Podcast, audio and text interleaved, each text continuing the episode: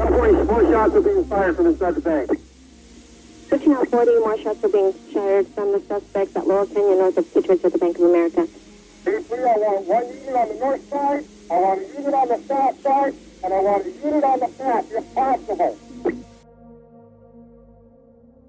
It was just another normal day in Los Angeles on February 28th of 1997, and the residents of North Hollywood were driving up and down Laurel Canyon, running their errands, attempting to make it on time to work. And for some of those residents that needed to stop at their local Bank of America, You know the one off of Laurel Canyon between Victory and Vanowen? if only they knew that just walking past those stores just shortly after 9 a.m., that they would witness and be a part of one of the most intense robbery and police shootings in U.S. history. An RA unit to go before the building, before the parking lot.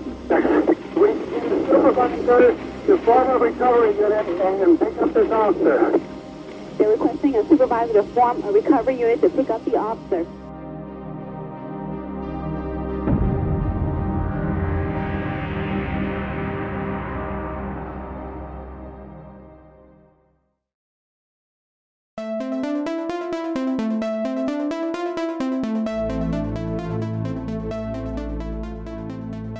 On today's episode of Holly Weird Paranormal, it's another return to the Los Angeles Police Museum in Highland Park, California. We were invited to do another investigation on the anniversary of the North Hollywood shootout of 1997. Grab your K2, your EDI, or maybe your SLS camera and join myself, Matt Lytle, along with Grave Seekers Paranormal, Sherry and Gloria, as we head back to the museum to conduct a second investigation within the North Hollywood Shootout exhibit. According to Misha and Lori, the assistants there, there's been a lot of activity that has been occurring around that exhibit. And it just so happens to be the week of the 24th anniversary of the North Hollywood Shootout. And stay tuned to find out what messages we collected from the other side. Let's get Holly Weird as we return to the Los Angeles Police Museum.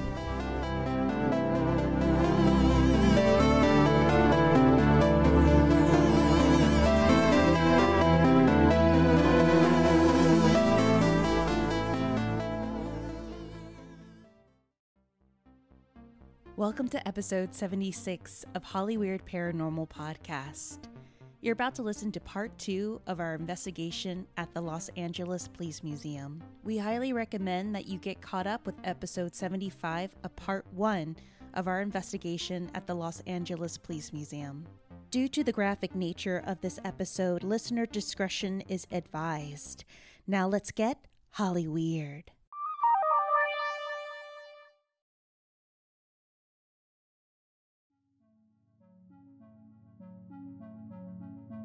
If you were living in Los Angeles during 1997, do you remember what you were doing or where you were at the day of the North Hollywood shootout? This is a question that I actually asked a couple of my neighbors.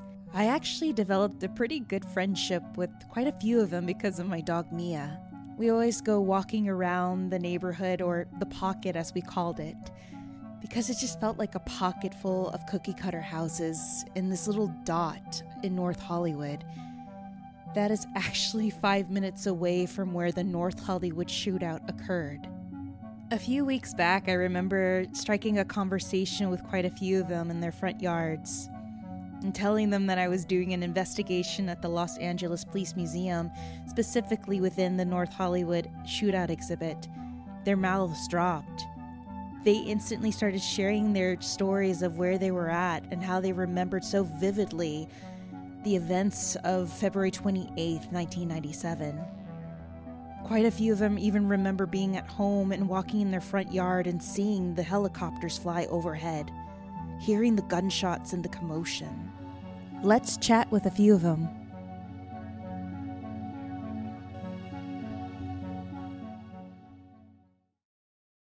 So, where were you on February 28th of 1997? So I live about five minutes from the location. This is my neighbor Gloria, and she's lived in the pocket for quite some time. We're also joined by our mutual friend and neighbor, Sherry. The both of them were actually present during our second investigation at the Los Angeles Police Museum. And um, I first figured out something was going on when I heard helicopters circling. And it's LA, so you really kind of take it with a grain of salt.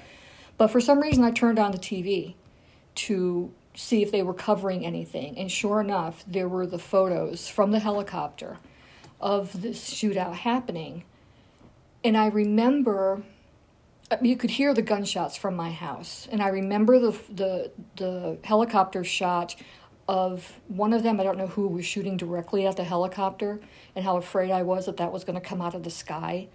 It was it was horrifying looking at someone shooting this rifle at a helicopter 5 minutes from your house. But equally horrifying was as the the shootout went on was to see these armored vehicles driving up Laurel Canyon. And I'm thinking this is my neighborhood. How can there be armed vehicles rolling up Laurel Canyon it was it it was so surreal I remember I was really scared I didn't I didn't really know why because it was sort of over there it mm-hmm. wasn't like you know the other side of my fence but still, when you see that amount of violence, you can't help but think, oh my God, is it coming my way? Are, mm-hmm. they, are they going to get away? Are they going to come down here? Right. It was just horrifying. I just can't. And I think that day or the day after, I, I was actually supposed to be across the street at Sears getting my tires changed in my car. And I remember thinking, I can't go. I don't think I went for like two weeks after that. I couldn't even go in that area. The North Hollywood shootout was definitely one of those pivotal moments in Los Angeles history that made LA stand still for exactly 44 minutes.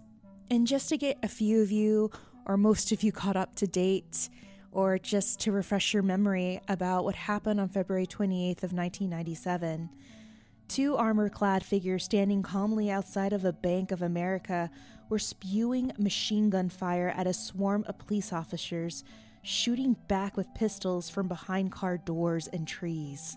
Within minutes, the parking lot outside of the Bank of America on Laurel Canyon Boulevard in North Hollywood was on TV screens across the country. As shocked viewers watched the battle unfold on live feeds from network helicopters circling overhead, and for 44 minutes, outgunned officers engaged the bank robbers, dodging bullets, rescuing their wounded, and peppering their targets with hundreds of shots that bounced off harmlessly. Gradually, their shots probed opening in their adversary's armor as a SWAT team arrived from afar to equalize the firepower. The North Hollywood shootout ended with the two robbers Larry Phillips Jr., age 26, and Emil Matasareanu, age 30, dead in the street. Close to 11 or 12 officers were severely wounded, and eight bystanders were also wounded within the crossfire, but none were killed miraculously. Was the atmosphere like in that area after the shootout? Just, I want to say, like a couple weeks afterwards. Was it still kind of chaotic with news reporters and detectives and police officers. Yeah, there was all of that going on, but in general too, you could feel within the neighborhood there was this tentativeness of everybody who lived in this area that it it was it was like people didn't know what to do with what they had seen. You know, they were just in shock for quite some time. Mm-hmm.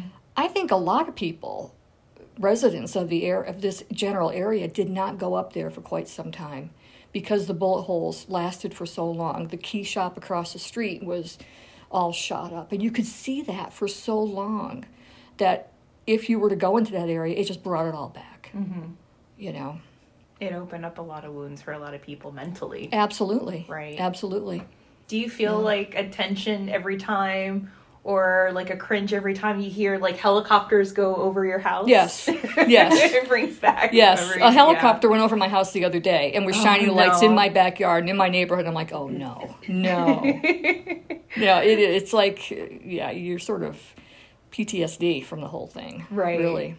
Yeah. And what about you, Sherry? Where were you when you uh, experienced February 28th, 1997? Well, it was about nine thirty. I decided I was going to do some gardening, and I was hearing helicopter. Realized I heard heard a helicopter just above me hovering, and so I was looking, and I went on with my gardening, and I realized now he's over here, and then he was over here, and it was just back and forth. I couldn't figure out what was going on, and I did hear the gunshots, but I didn't realize that's what I was hearing. Mm-hmm. And my phone rang. It was my brother-in-law, and he said, I asked him. I don't. He wanted something else, but I said, you know what's going on?" He said, "No, I think there's something going on, but I'm not sure." So got off the phone with him, came in and turned on the TV, and my first shot was the overhead shot of Larry Phillips shooting. I thought I couldn't believe what I was seeing, and I just that was it. I was I wasn't supposed to go to work until uh, probably two o'clock. I think it was one or two, and I thought I could I've got time for this. So I sat down and started watching it and was mesmerized. It was like watching a show. It was it was so surreal, and to watch these two guys so calmly walking down the street when I'm jumping around inside, thinking, how can these guys be so calm? And um, and they're showing the cops running, and you know they're they're shooting. You see you see you're seeing all of these police cars that were in in the positions that they were, and you see people behind them, and it was still, I still couldn't believe what I was seeing. And then I remember my brother-in-law calling from Denver, saying, "What the heck is going on there?" And I said, I, I'm not sure what's going on there. Of course, they're talking, you know, the, the, the uh, newscasters are saying what's going on. And it was, I used to work right across the street from there, and that See's Candy, and which is now gone. And I had been gone for years, but it was still, it was, I knew exactly where everything was, where, you know, the, the key, the, the, the dentist, you know, um, guy was there, and, and I just knew exactly what was going on and where. So, and unlike a lot of people, I had this need. I need to go to work. You know, I mean, and you know, I've got to get ready for work. And then I hear we're on lockdown. We were on lockdown down to Burbank Boulevard. Oh yeah. And so, and I'm thinking, gee, how am I going to get to work? I, you know, you know, all this, you know, I, this responsibility. And so, People need their chocolate. yeah and so i i kept thinking you know i should have just stayed home but i went to work i made it down there by five o'clock Oh my gosh. i went to work yes i'm, I'm duty bound and um, but unlike other people i was curious when i came home that night it was about 11 o'clock i drove down that street. And it was dead silent. And not that i expected a bunch to be going on even though i, I wouldn't have been surprised.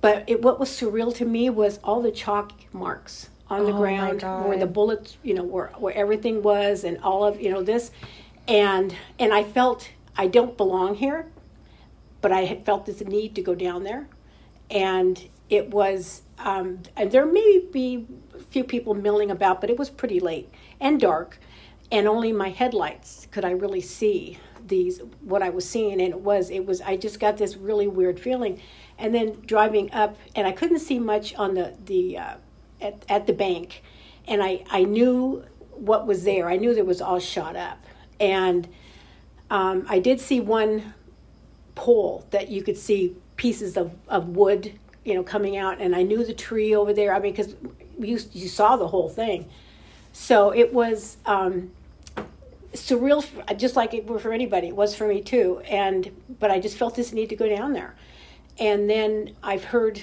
this was on a Friday, and I heard by Monday. B of A had patched up everything, changed everything, so it didn't look like anything happened. But that was one little spot. Everything around them still had bullet holes in them, and I'm sure, I'm pretty sure there's a, a uh, an apartment building there that still has bullet holes. Oh my gosh. Yeah, and there was a man there um, who was in the bank, and I remember seeing him. They talked to him later, and he picked up one of the bullets, and he had an earring made out of it, and I'll never forget that. And him wearing this earring. He made an earring He out of one earring. of the bullets. Yes, yes, yes. And I don't know what happened to him, but I just remember that. And it's it was something that was.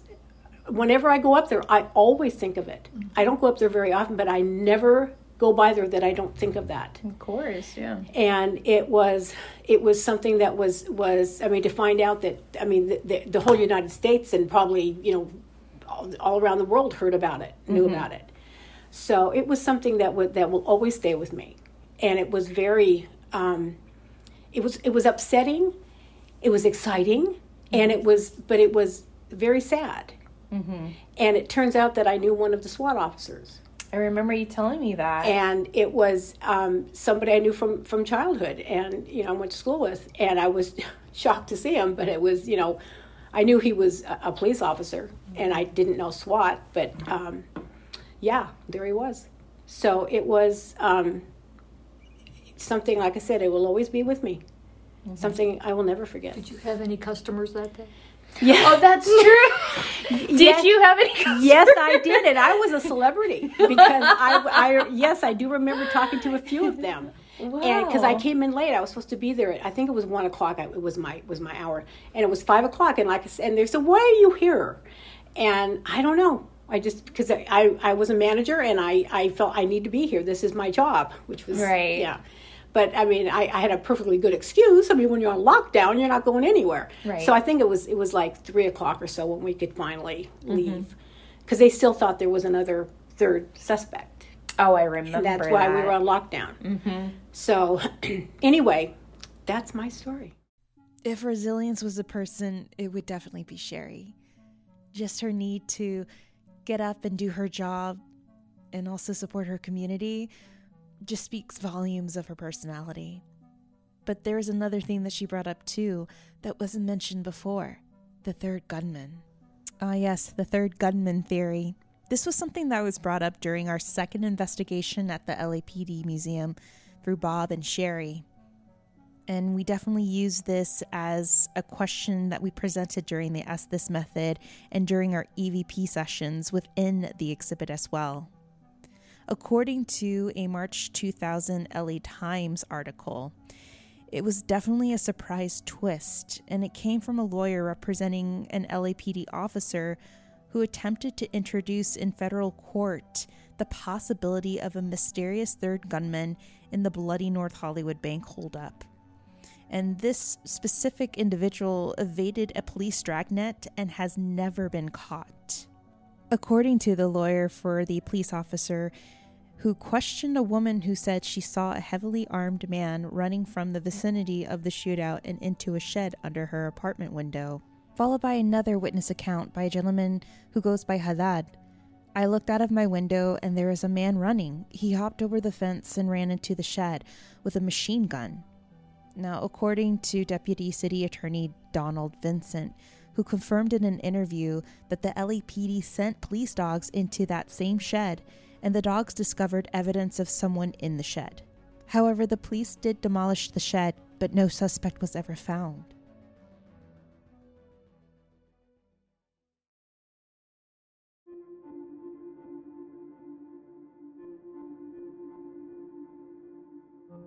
The date is February 28, 2021, and the time is 7:08 p.m. I climb onto the steps of the LAPD museum where I'm greeted by Misha. I'm kind of clutching my bag filled with my equipment for tonight's investigation. I'm actually nervous, maybe a little excited, but actually nervous considering that today is the 24th anniversary of the North Hollywood shootout. And I'm kind of curious how tonight will end up. Will it be almost the same as the first investigation that we conducted a few weeks ago? Or would there be any more surprises from Larry or Emil? Who knows? I'm then led into the meeting room where I'm greeted by familiar faces. I see Lori, Bob, and even my neighbors, Gloria and Sherry. Talk about coincidences? Well, that seems to be the theme, right? It was a coincidence that when I ran into Sherry, we both shared our passion for the LA Dodgers, dogs, and even the paranormal. Sherry and Gloria created a group called Grave Seekers Paranormal, and they were ecstatic when I invited them to be a part of this investigation. What can I tell you about Sherry and Gloria's investigations? Well, let's just say that if you can survive an investigation at the Washoe Club, in Virginia City, Nevada, then you can survive any investigation, period. And alongside with me will be Matt Lytle from the last investigation and the podcast Booze and Bros. Then soon I'm greeted by Chairman Officer Bob Alaniz with a big surprise. I gotta uh, refresh my memory, but I think one of these has a his actual felony record, and then one's a fake, and they got later. I- So you had a real one and a fake one. yeah, because if he, Yeah. he tried to uh, apply for a job or do something sensitive, then his real history shows up on one of them. Is that an explosive? What is that? No, this Okay. is um, yeah. So I this is like, the what? container. He he ordered a uh, laser to put on his one of his rifles. Oh my god. So this is the container that Wow. it came from. Remember in part 75 where the theme turned into trigger objects? Well, Bob certainly brought one major trigger object that we were able to use for this investigation. It was the briefcase that belonged to Emil Matasareanu, and it held so many personal items that belonged to him. A lot of it was paperwork and even personal documents, such as his birth certificate, immunization card, and two social security cards, one fake and one real. And then I noticed this container, it kind of looked like a stick of dynamite. Bob tells me that that was actually container for a laser that he had purchased from a store in Long Beach that he was going to use on one of his rifles for the shootout.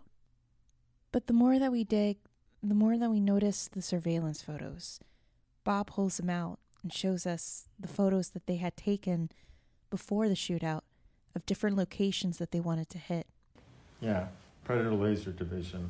Wow. So Just knowing that, like, he opened Perfect that name, yes. to put it on a gun where he was going to shoot at Mhm. people. Like, that's Yeah. just so creepy. all right, what else we got here? And then, so then he did surveillance of some of these places. Oh, look. So this is his uh, surveillance photos. So let me pick out a, a couple of good ones for you, okay? Okay. Like these. Bob sorts through the photos to pull a few that we can use for our own documentation and to post on our social media.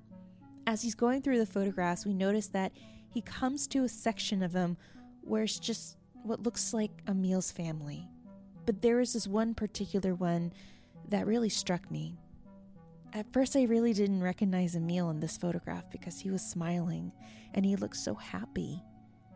In the back of the photograph, it read, Great moments at Magic Mountain. In this photograph, you can see that he is standing with a costume figure, it looks like to be a roadrunner, in the middle. And on his left is his wife, from what I'm assuming. Dark curly hair, white shirt, acid washed jeans, it, it was the 90s. And then there's this young boy standing in front of the costume figure. I'm assuming it's his child. He's between the ages of 8 and 10. And there's Emil standing right next to all of them, happy. Almost looks like he's laughing. It definitely set a different tone to see a different side of him. And then it hit me. I was able to see Emil's humanity for the first time in these photographs. Aside from all the news footage that I would see on YouTube from the 1997 North Hollywood bank shootout, I didn't see the ski mask wearing, armed and armored criminal at all. I saw a man who was a husband and a father. As I go through more of his personal photographs, I notice the same woman from the Magic Mountain picture are in other photographs with him, standing next to a black Mustang, driving away in a black Mustang.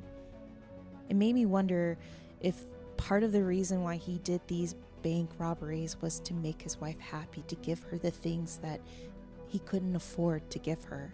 But throughout the night, throughout the entire investigation, after viewing those photographs, the question kept on popping up in my mind. Why? What snapped, Emil?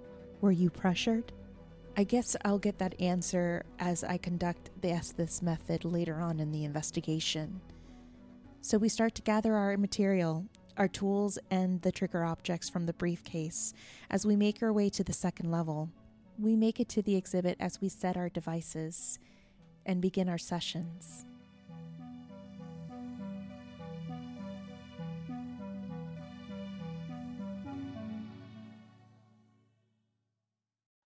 We have use of flashlights down on the floor. If anybody would like to communicate with us, whoever is here. Okay, can you turn that off? Thank you. So you know that it's there, that it works. Are we talking with Larry? You touch that flashlight? And make it go on for yes? Okay, thank you. Can you turn it off? A little more. Thank you. Is that Emil? Are we talking with Emil? Can you turn that off? Or is that still Larry? Can you turn that flashlight off, please? Oh my Thank you. So we have Larry here. Okay. Wow. Can you turn it off, Larry? Side note, that was Bob talking outside of the exhibit. And please pardon any outside noise pollution. It is a busy street where the museum is located. So, what you're listening to is actually our second session within the North Hollywood Shootout exhibit.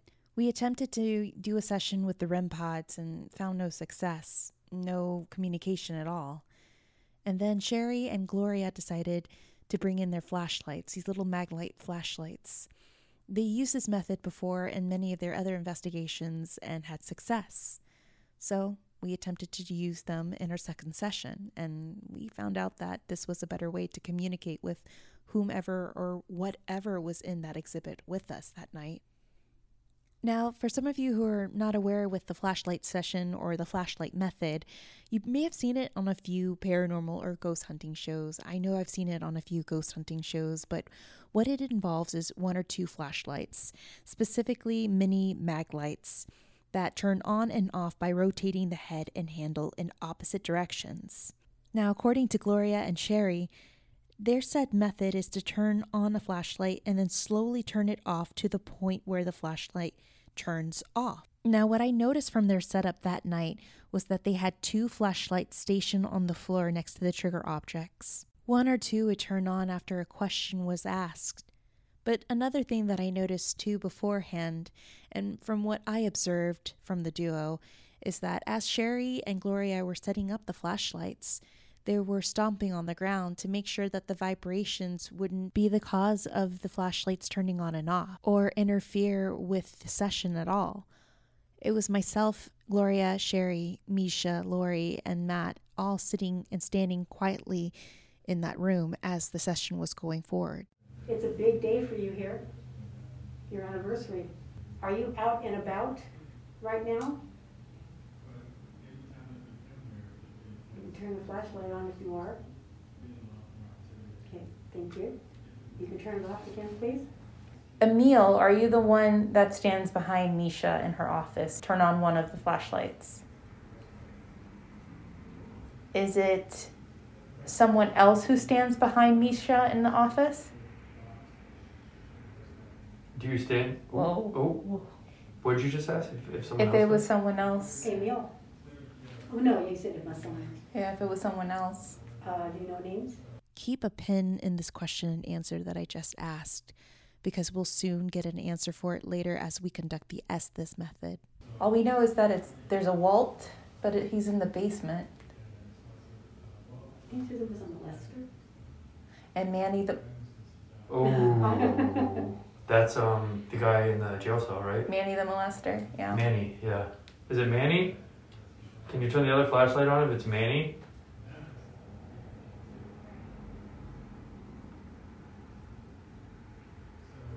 Okay, turn it on if it's Manny. They're out. Larry, was it you that killed that security guard, the Brink security guard in Woodland Hills? Wow. Whoa. Both of them. Strong. Look at that. So Good both of the question. Jeez. flashlights turned on. Wow. Proud They- of that, aren't you? They really like you guys. Can you turn the flashlight off, please? So was it Emil that went crying to Mama?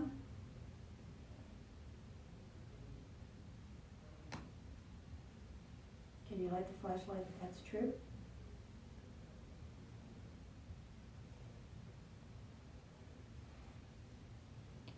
When did that happen? The the It break. was- It was before, Oh wow, I didn't know that. obviously before. Was that confirmation that you guys committed that crime before? Was that like a test drive? Can you turn the flashlight off, please?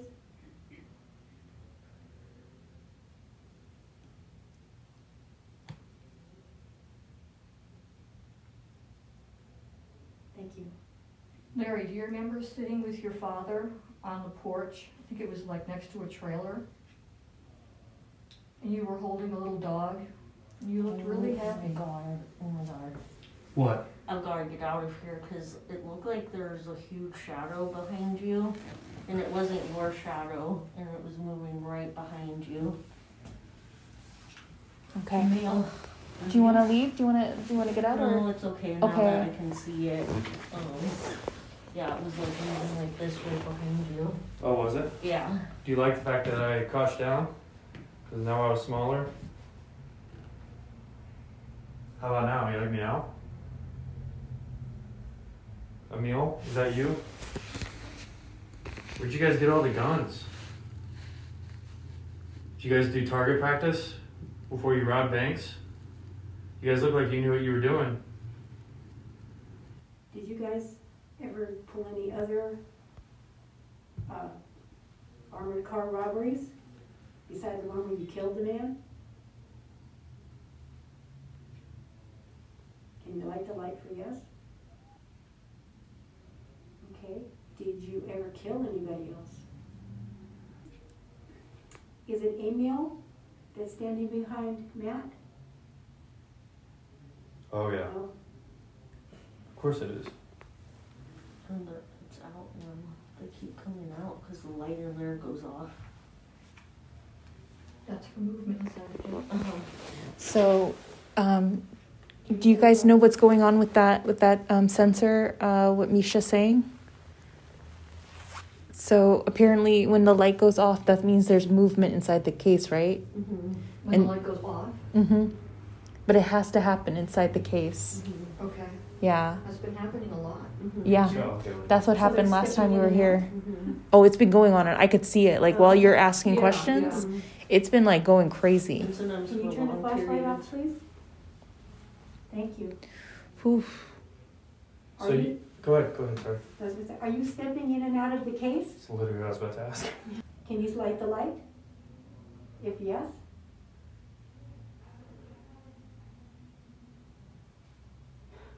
Do you go into this case right here because it's you guys, it's your bodies, it's your armor, it's how you guys were when you died. That wasn't me. I didn't move. that was, that was. That was behind me. Yeah, that's mm-hmm. behind me. That is whatever is behind you. Yeah, I know. It keeps on moving behind you. Yeah, I know. I got chills. I think it remembers you. Oh, 100%. yeah, we were just here a couple weeks ago. I wasn't one talking shit, but Yeah, that was Caliph. Did you do you guys remember Caliph? oh yeah, I bet you do. That was They really you guys really didn't like him, huh? You know, Caliph works head of security for his job. You didn't like someone of authority intimidating you, huh?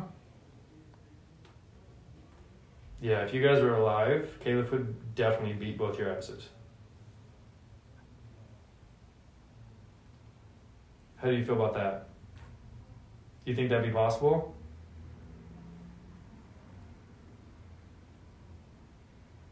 Light the light if it's no.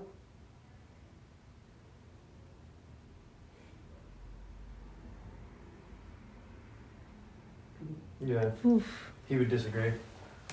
He thinks he can beat me up for crying out loud, so. Only if he's got a gun. Yep. Yeah. Only if these guys had a gun. Can you, thank you. It's me walking.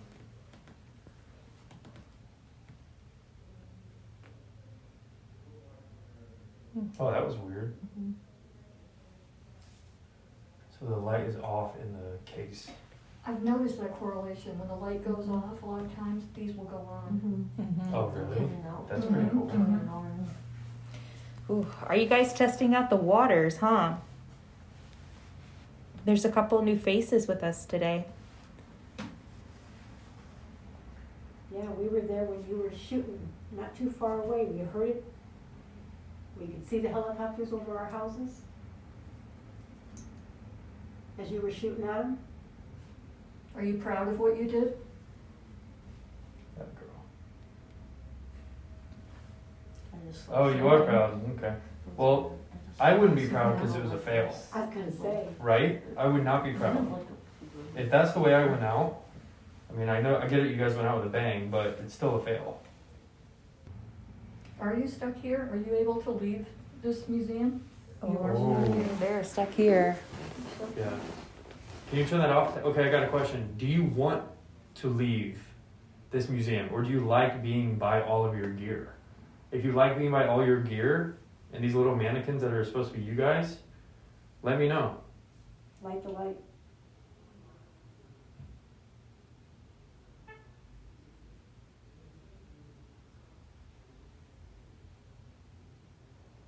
Would you do? Okay. Okay. The light went I mean, these guys probably had such huge egos too. Oh, yeah. Oh, yeah. Right? Yeah, yeah. You guys know. I Mm-hmm. mean, think about it. This is a whole display of Yeah. what they did. Mm-hmm. I mean, these guys are probably dancing around here, going, "Look at us, we're famous. Why Look at these people." leave? Yeah. Yeah, I have a trigger object. It's a very minor trigger object. What is it? It's a ten dollar bill. You guys like money, right? They're talking big I didn't. money. I didn't have a hundred on Look, it, in the 90s, Yeah, that's true. I'm sure it could have. I want to put it by the REM pod. Here's ten bucks. You said you like money, right? You rob banks. I need that back, by the way. We do live in LA. That's LA. Starbucks to get after this. There's ten dollars. Mm-hmm. Thank Oh, you. I'm not Thanks. offering it to you, by the way. I'm gonna take it right back with me. I thought I had 20 on me, but I didn't. So I was like, ah, that'll work. I want to know, Emil, did you have something wrong with your brain? Is this why you wanted to rob the banks? That was me. Okay. Were you sick, Emil? Or was it all Larry? Was it Larry? Did he pressure you? Yeah. Oh! I had a feeling Larry was the mastermind because Emil, I'm looking at your photographs downstairs and there's this beautiful picture of you and your wife. I think that's your wife and your son at Magic Mountain. Was that was that a happy time? Turn on that other flashlight if you remember that time at Magic Mountain with your wife. Did you buy her that black Mustang? Is that why you wanted to rob the bank to make her happy? To get her things that you promised to get her? Did you really need all that money? Were you trapped into doing it? Hmm, you, you guys got obsessed. They got obsessed with it. They they could do it the first couple of times and you guys got obsessed. Yep. You know, I'm kind of feeling, wow, I'm kind of feeling both.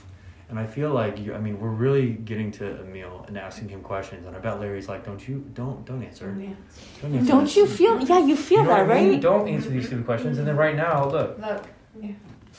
Remember we talked about the suppression. There's there's a mm-hmm. suppressive energy here. Mm-hmm. Bully. Like a There's a bully. Mm-hmm. bully. It's probably Larry. You could look at Larry's face and see that. Yeah, Yeah. that's very true. Yeah. Oh, there we go. Yep. Yeah. Larry, are you a bully? Are you the leader?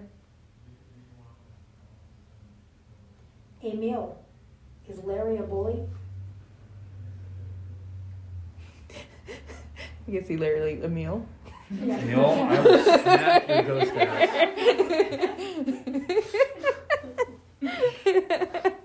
Look, it's silent too. Oh, there you go. Emil's like, I'm gonna grab it. They're fist fighting on the other side. Like, I don't mean to be rude. Oh, there you go. there we go. Emil, Emil must have won that fist fight. Yeah. Was there a third suspect in the North Hollywood bank robbery? Whoa. Okay. Whoa. Uh, Bob. You guys gotta come in here. This is really insane. We were receiving so many intelligent responses with the flashlight sessions. It seems that there is a presence or two there with us, or possibly more. Maybe not connected to the exhibit, but maybe connected to someone within our group.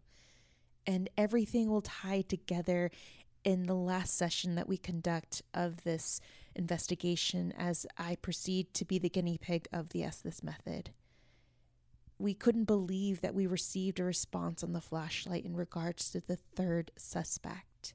We call Bob into the room, which you heard him talking outside. He comes in and we try to conduct another session with the flashlights with him inside the room, and surprisingly, no luck. Maybe they're afraid of Bob. But then, after Bob leaves the room, Matt asks a question, and we capture an EVP that is so clear. We'll replay it several times, but here it is. Could you squat 300? Yes or no? Or yes. If you can squat 300, turn one of those on. Emil, you were 285 pounds. You should be able to squat 300, right? I mean, Gold's Gym. A lot of dudes on roids there. Did you guys take any steroids? Sherry actually notified me about this EVP first that she caught on her other recorder, and I went back on my audio and caught it too. But here it is once more. Did you guys take any steroids? Did you guys take any steroids? Did we hit a bit of a sensitive subject with these two semi gym buffs, Larry and Emil? Based on Matt's research of the duo, it turned out that Larry met Emil at a Gold's Gym, and that's where the two hit it off. Could have been the steroids that made him a little more hot headed. Who knows? We proceed more with the flashlight sessions. Okay, let's talk about Misha. Do you like Misha coming up here? Light up if yeah. Oh, Wow. okay. Okay, She in this room? Oh, yeah.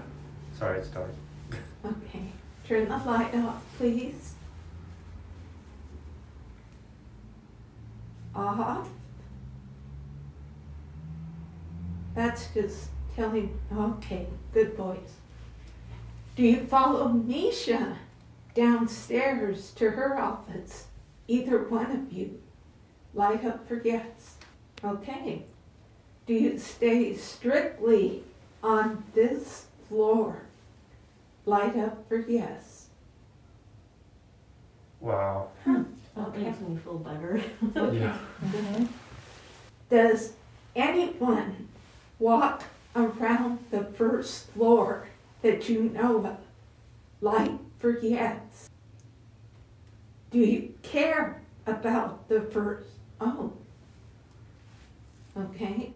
The flashlight session comes to an end as we feel as though we received what we needed in terms of intelligent responses with the flashlights. We felt that whatever or whomever was there was definitely making communication and wanting us to know that he was definitely in charge. Could it be Larry? Is he still calling the shots even in the afterlife? Silencing Emil? Controlling him? Was he the leader? And was there really a third suspect, even though we received an answer that there was, but we can't confirm 100%? We go ahead with a spirit box session and kind of come up with no luck with that technique, especially in that room, especially with the REM pods. I guess spirit wants what it wants, it wants to choose in different ways how to communicate with you with certain tools.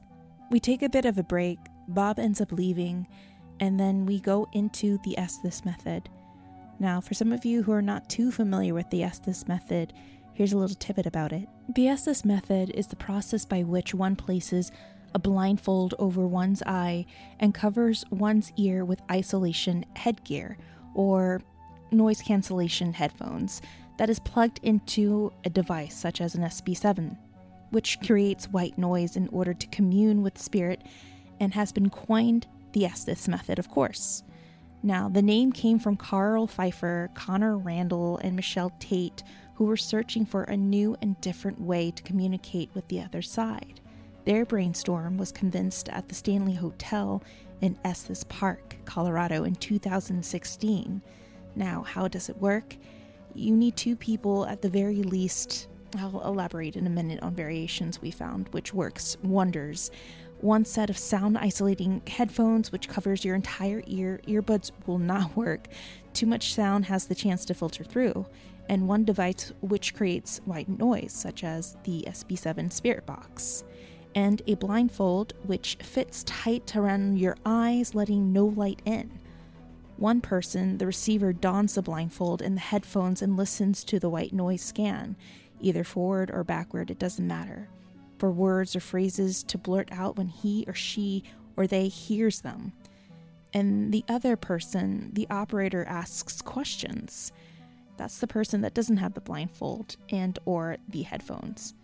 It is as simple as that. Person with the blindfold and headphones cannot hear the other person asking the questions nor see their mouths moving to make out the words of those questions. The whole point of the experiment is to try to gain unbiased answers, to remove group bias. Not to mention, it also intensifies your sensory deprivation, which is something that has been practiced for ages, even in the act of communicating with the dead. And we were all here for it.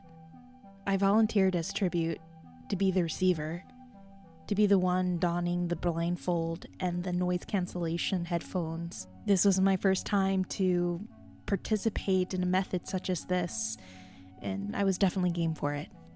Now, join me as I blindfold myself, apply the headphones, and turn on the SB7 Spirit Box. I hear nothing but white noise. Here's how everyone is standing in the room. Keep this in mind because something happens to me that I can't even explain. Sherry is actually at my 10 o'clock. Gloria is right next to her. My 12 o'clock is Matt with the camera, and it's just the four of us in the room. Misha and Lori are outside of the exhibit. I'm sitting down, and on my right is where they have to display with the two mannequins, and on my left is another display with the gloves and other items that Larry and Emil were wearing and carrying that day. No one is standing behind me, and there is space and I remember this, keep this in mind. And then we proceed with the method.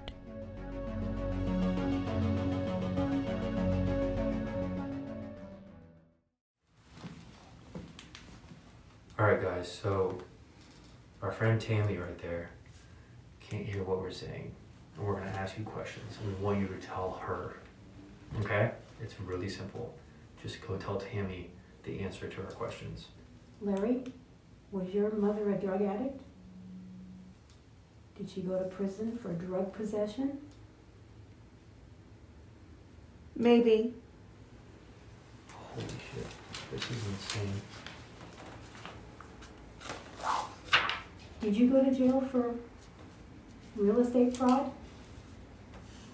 Or did they not catch you? My turn. Did you use your brother's ID to get out of scrapes?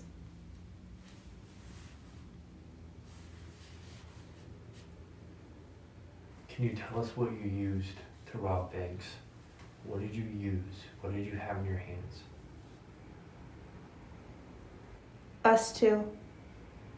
Yeah, I know it was you two. That's, yes. What kind of weapon? Yeah, what kind of weapon was it? She's standing there. Who's standing here? Give us a name. The other one. Oh, are you talking about the third suspect? Is it the third suspect? So it is a female. Interesting. Was she the third accomplice? She's the one. Who is she?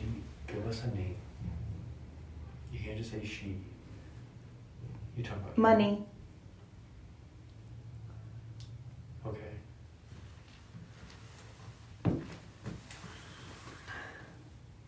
Get the plan.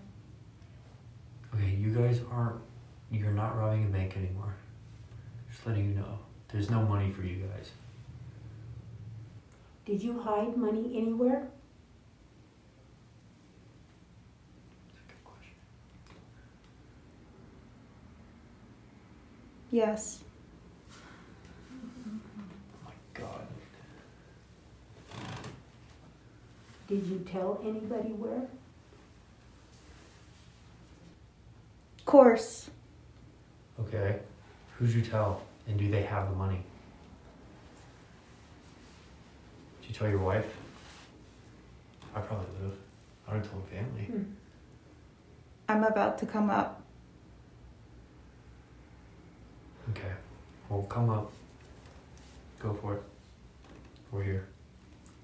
Now. Alright. We're not afraid. We're definitely not afraid. Do you know who you're talking to? Who's sitting there with the blindfold on?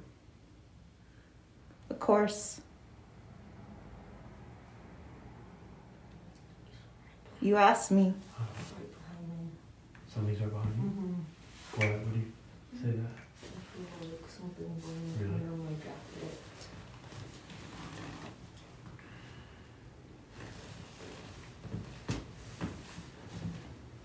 It's me. Oh, there you go. Who's me? Who's standing here? Show yourself. I'm taking a picture. Right here, I'm taking a picture. What's your name? I need you to stand there. Who are we talking to? I. What is your name? Larry. Get the fuck out of here. No way.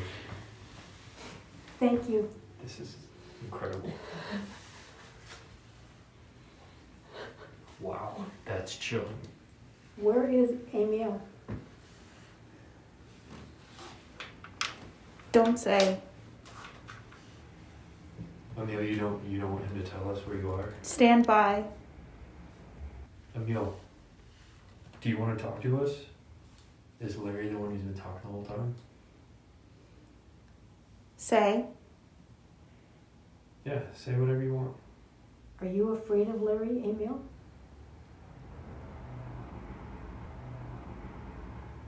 Ditto.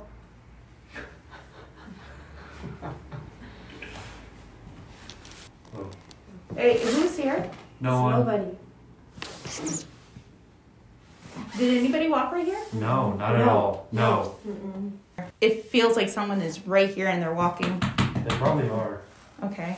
As I was sitting down, concentrating, and almost in a hypnotic state, I guess you can say, I felt as though someone was walking right behind me, and I thought it was Sherry.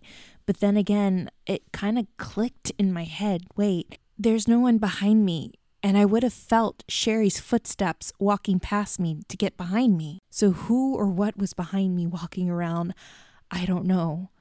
And right when we went back to the session, I think I got a confirmation. Oh, it's me? Larry? What was your last name before you changed it? Use it. Your last name, Larry, before you changed it. I'm control. You're in control of what? Emil? I got this. Are you guys? I'm are, coming. are you guys talking about? It sounds like they're talking about their last day alive. Like it, to me, it sounds like they're still like Reliving reliving it. You know, not necessarily like residually. Mm-hmm. but I mean, think about it. I Yeah, I mean, and it's the their last, anniversary. and their last thought. Yeah, Mhm. yeah. Last thought, the last words that they said to each Mhm. other Yeah. when they were alive. Do you know that you passed away? Keep asking. Do you know that you're dead?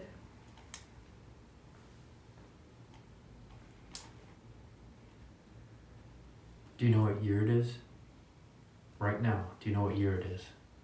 New Year. This is incredible. Yeah, it's a new year. It's definitely not 1997. But what year? Give us a number. 21. Oh my God. Get the. Oh my gosh. This is- 97. Oh my gosh. Stop. This isn't happening right now. Look at my eyes. My eyes are watering. I don't know if I'm in focus or not. Holy crap. Okay, we're going back to Tammy. Okay, we gotta calm down.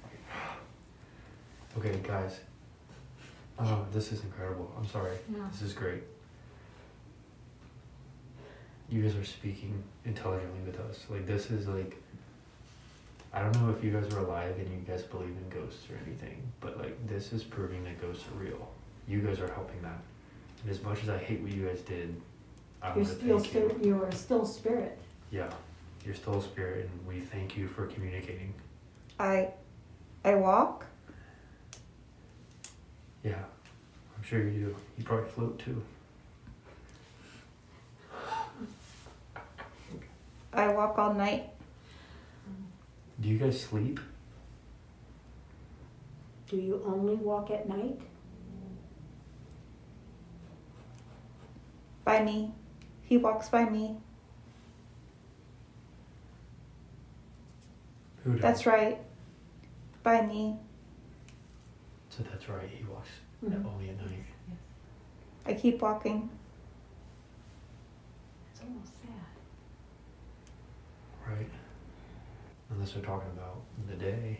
They just kept walking, remember? Yeah. They didn't, you know, mm-hmm. run, they mm-hmm. never ran.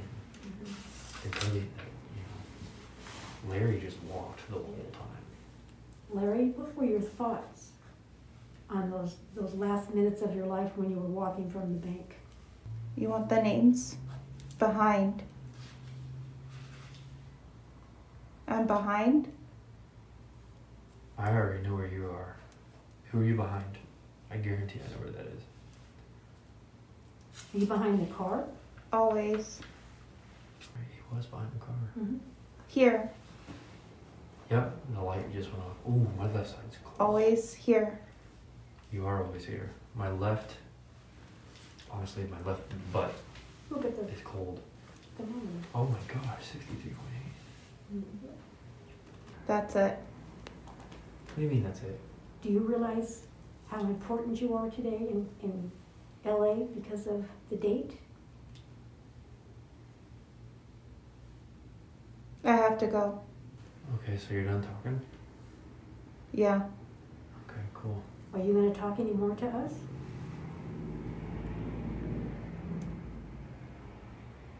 Uh huh. In this car. I have to go. The car. Yeah. Are you guys going down by your car outside? Is that where you like to go at night? Yes. Larry, did you shoot yourself? Keys. Oh, you're looking for the keys. Ride. The keys are here. You gotta find them. Larry, did you take your own life? Don't stop. They're reliving it. I know. It's exactly. It is either. I'm telling you, this is crazy. Hey, what kind of gun did you have? An AK what? No talk. Yeah. Standing up. Uh huh. Can you hear me now? Yeah, you should turn the flashlight on. So yeah, we heard you. Do you guys do you guys look at yourself every day and at night?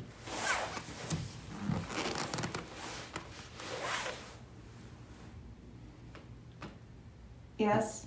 Yeah, that's what I thought. What what else do you guys do? Tell Tammy. What what else do you guys do besides look at yourselves and go to your car? Do you try to grab these weapons that you used? He talks.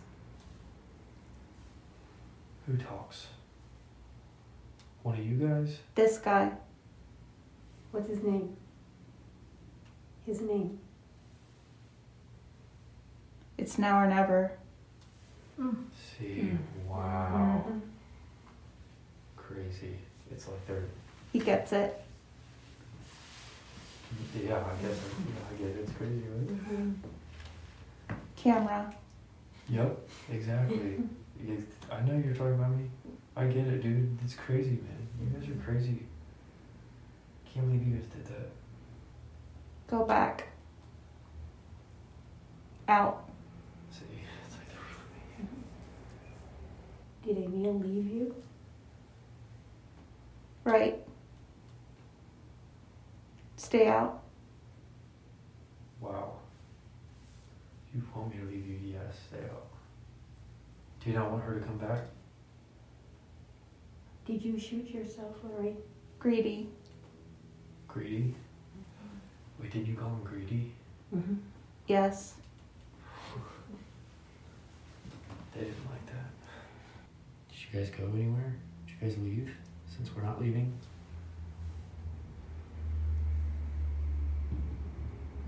Did you go out to walk around? We were talking. She's in there talking or we're talking? We were talking. Go off. We're here still. Okay, cool. That's incredible. That's so incredible. She has no idea what we're saying. Okay, cool. I want to know what kind of guns you guys had. Tell Tammy what kind of guns you had. Did you guys have Stop. Okay, fine. Just back up. Wow. Wow. Are you repeating what the cops told you guys? Right. I got major goosebumps. Can't see. Yeah, you probably couldn't see. Your last moments you couldn't see. And next thing you know, you're dead. Me. That's messed up. Sorry. I'm just telling you the truth, man. It's all on video. Millions of people have seen that video, dude. Congrats. Congrats. Wow.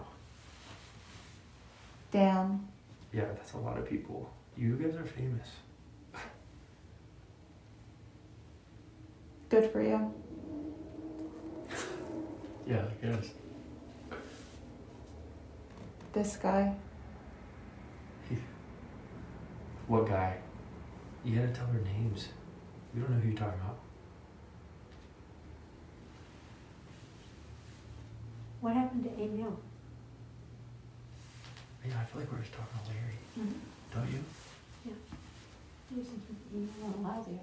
Yeah. Can we talk to Emil? Right now, Yes, right now. Yes, please. Leave. Who? Us? Leave. Go away. Don't you like it when we don't want to talk to you? We want to talk to Emil. Go away. Larry. Now. We're not going until we talk to Emil. That's right. There he is. Is that you, Emil? Who, who are we talking to right now? Larry. You gotta be kidding me, dude. You gotta be kidding me. Me. What'd you say? Come down. Come down. You talking to Emil? It's so cold here. You're welcome. Larry, um, question. Can you make another noise or anything? Or tell us, give all of us a message through You know what I'm talking about? Heist. Yeah, I would, I would say so. Yeah, he's definitely the mouthpiece. Yeah. You guys can't do that anymore. You got me now. Are you both the same? Yes. Who taught who to shoot? Never know. Did Emil teach you, Larry? He's here. Okay, good. He taught me. He taught me. Here. Emil taught you, Larry? Of course. How do you guys feel? Two. Yeah, both of you guys. How, how many people were involved in the Bank of America shooting? Was it just you two? How many- Right. Was it just you two, or was there another one? We're not gonna tell anybody. You might as well just tell us. Was there another person involved that got away, unlike you guys? That's right. Wow, that chills. What was the name of the person? Or the gender? Or the color of hair? Whatever. It happens to be me. Oh, plot twist. Hmm. Is that third suspect dead? Are they here right now? Is it three spirits? This guy. So it was a guy. What is this guy's name? Is it because you don't want him to have any glory? Never talk. Wow, Wow. this is interesting.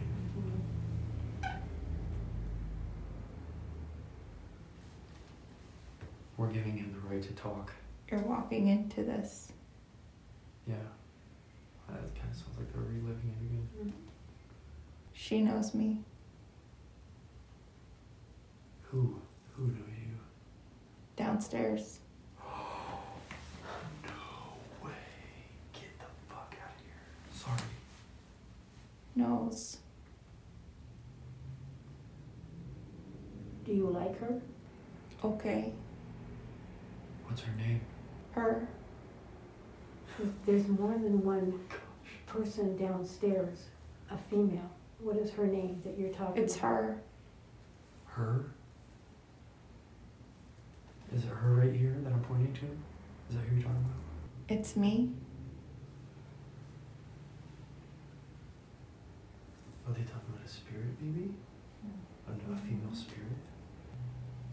I look down. What? Behind. Oh no.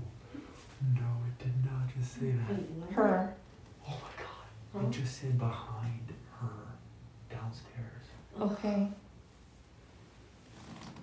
He looks down. Just says what? He looks down. He down. looks down. He said looks down. You're sitting in your chair. That's right. Okay, I'm I'm telling you, man, this is insane. Are This is you are you trying to scare her? No, hurt.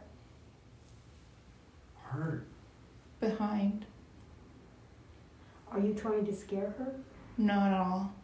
Okay, good. Good, because she's Mm-hmm. a very nice person and does a lot for this museum. Are you just trying to be friendly and make your presence known?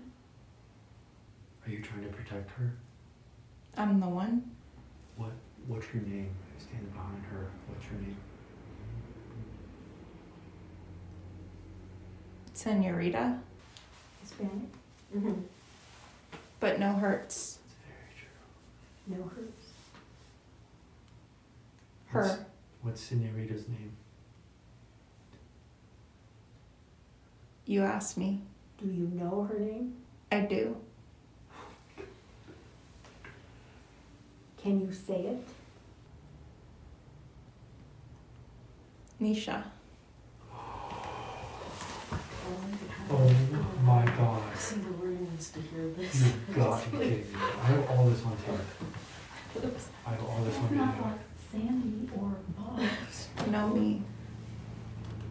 It literally says your name as we're talking about the girl who he so he called you Favorite. Senorita. Favorite. She That's knows. This is- She knows. Yeah. Favorite.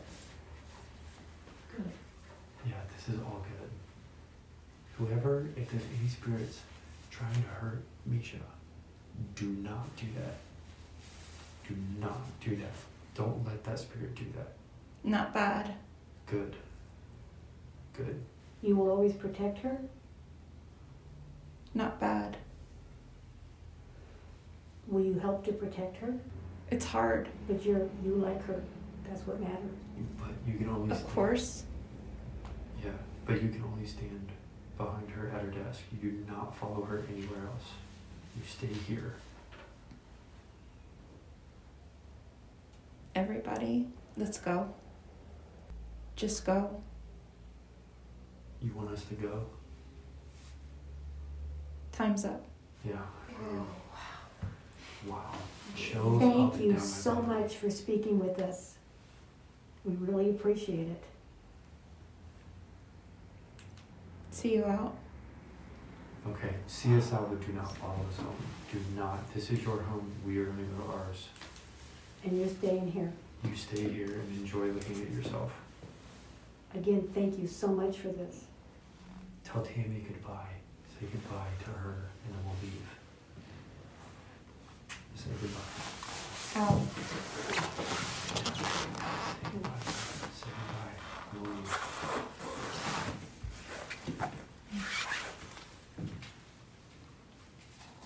Good night.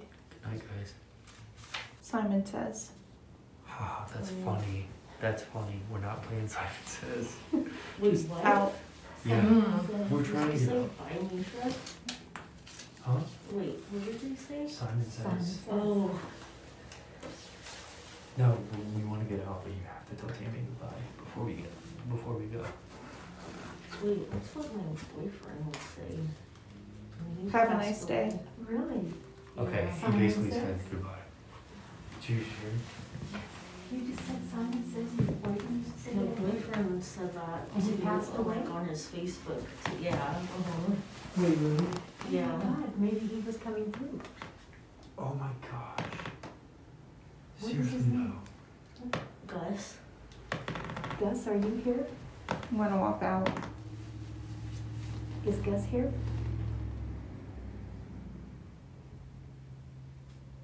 Uh huh. Do you want to talk to me? I'm me? with you. Did she say I love you? Yes.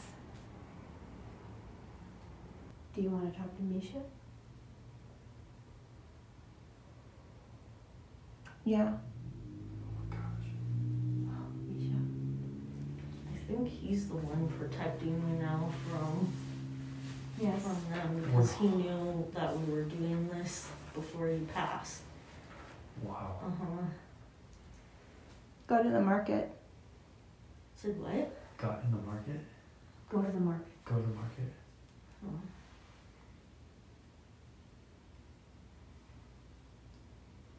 Do you have any other messages for me? Haha. Is go to the market, haha. Is that like a joke? Oh, well, he would always say, "What do you want from the market?" He would use the word market. Yeah, or like, um, no, he'd use store, but it was all. It was always Wow. like, um, go pick up water, or what do you want from Bristol Farms, things like that. Oh, he sounds nice.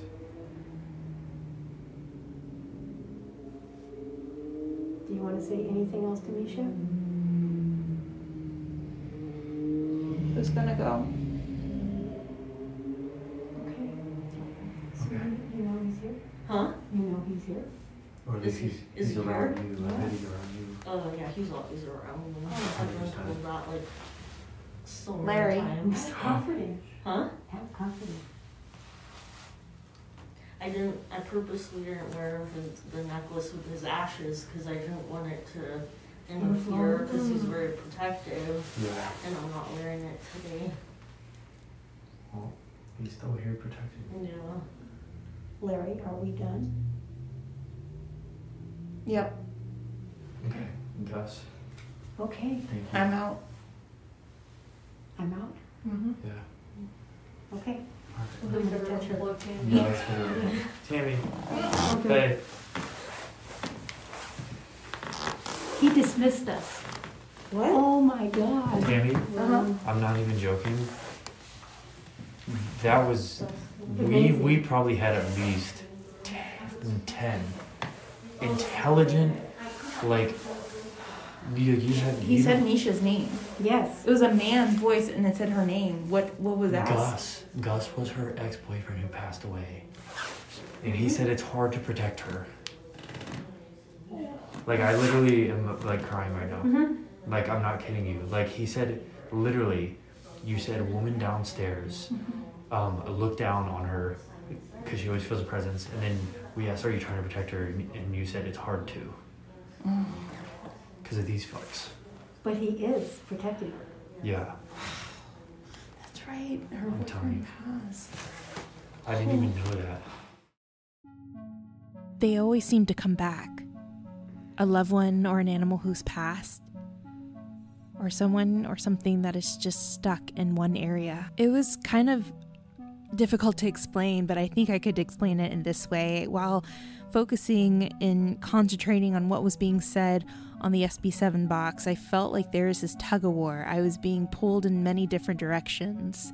I felt like there were three additional people in there with me, fighting for the mic. I'm the mic trying to communicate to the rest of the individuals asking those questions. And then a pull, a pull not to answer. What I found very interesting was that there's this positive presence that was trying to make communication, trying to come through towards the end of the session. And it was Gus, Misha's ex boyfriend. I remembered when I first visited, we talked about him. He had passed. He was an artist and he was known for saying Simon Says or writing it on his Facebook. They would always go to the market together. And it turns out that he was the one standing behind her, watching over her as she worked in the museum, possibly trying to protect her from whatever's there, wanting to intimidate and do her harm. Remember, in the first part, there's a good and a bad, a positive and a negative, and they're always at odds. And it just so happens that it's taking place in the Los Angeles Police Museum in Highland Park.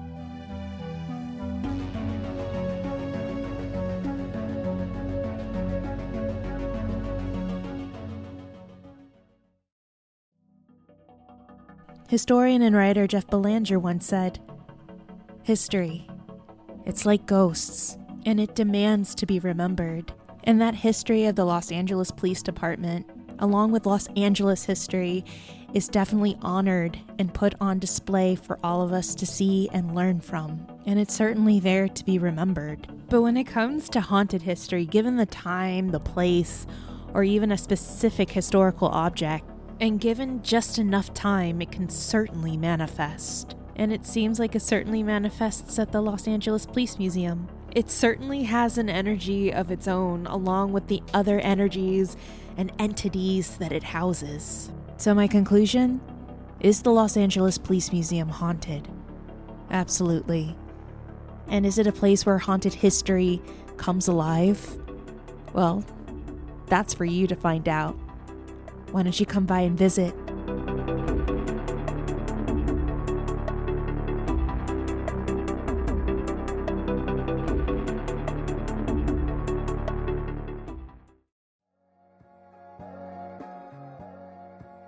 This is part two of episode 75 of our investigation at the Los Angeles Police Museum.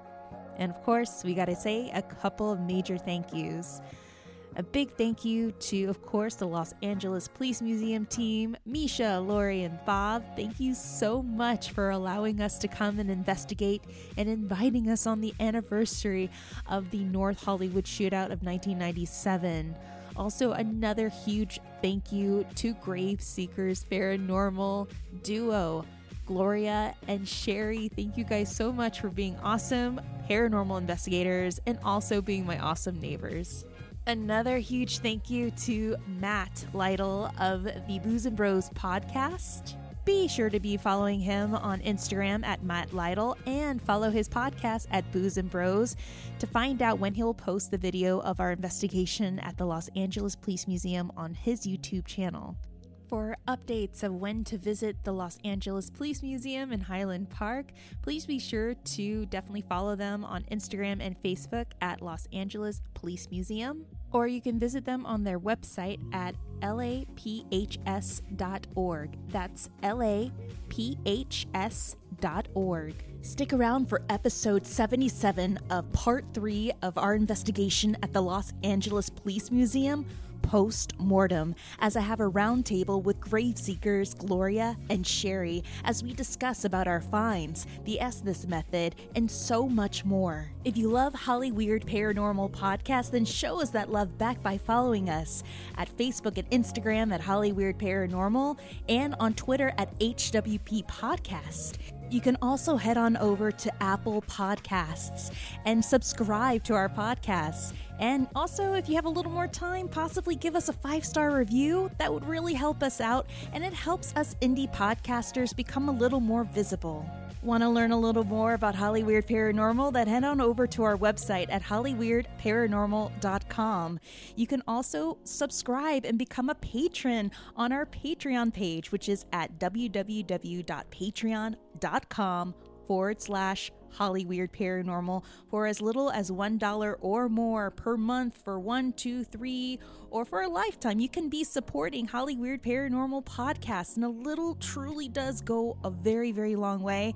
And you'll be gifted an item such as a coaster, stickers, pins, and even future shout outs on our episode. Now, speaking of shout outs, we have a few awesome new patrons that we want to give a big shout out to and a huge thank you.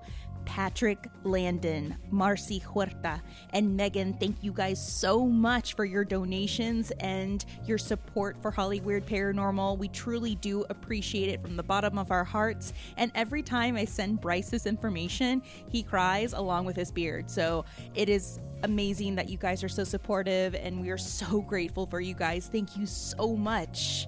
All right, friends, stay tuned for part three because it's going to be coming out pretty soon, I promise and take care of yourselves, take care of one another. And we hope that you're staying healthy and happy, and most of all, Holly Weird. Take care, friends.